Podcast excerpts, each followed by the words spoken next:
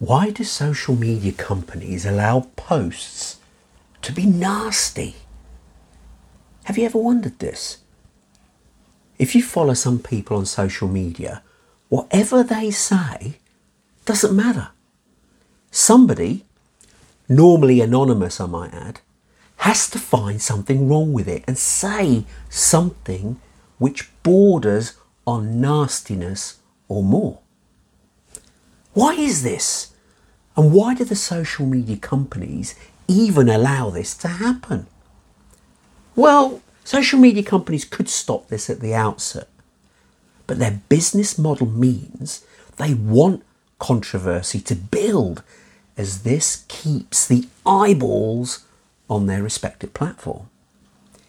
If they choose to remove or intercept wrong words or speech at the outset, which they can do if they wanted to, by the way, then they would be accused of harming free speech.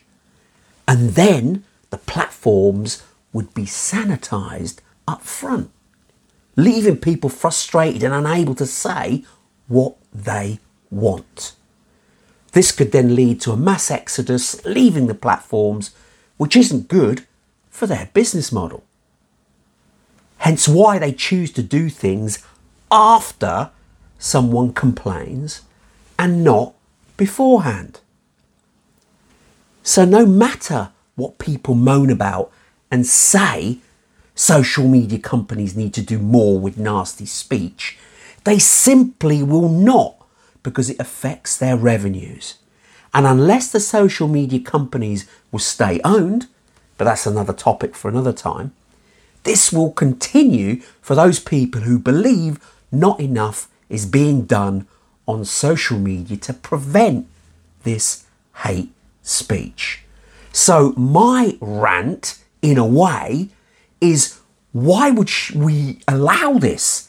Let's somehow bring the social media companies under state control in order to control them because now they are really setting the agenda and that should not be the case.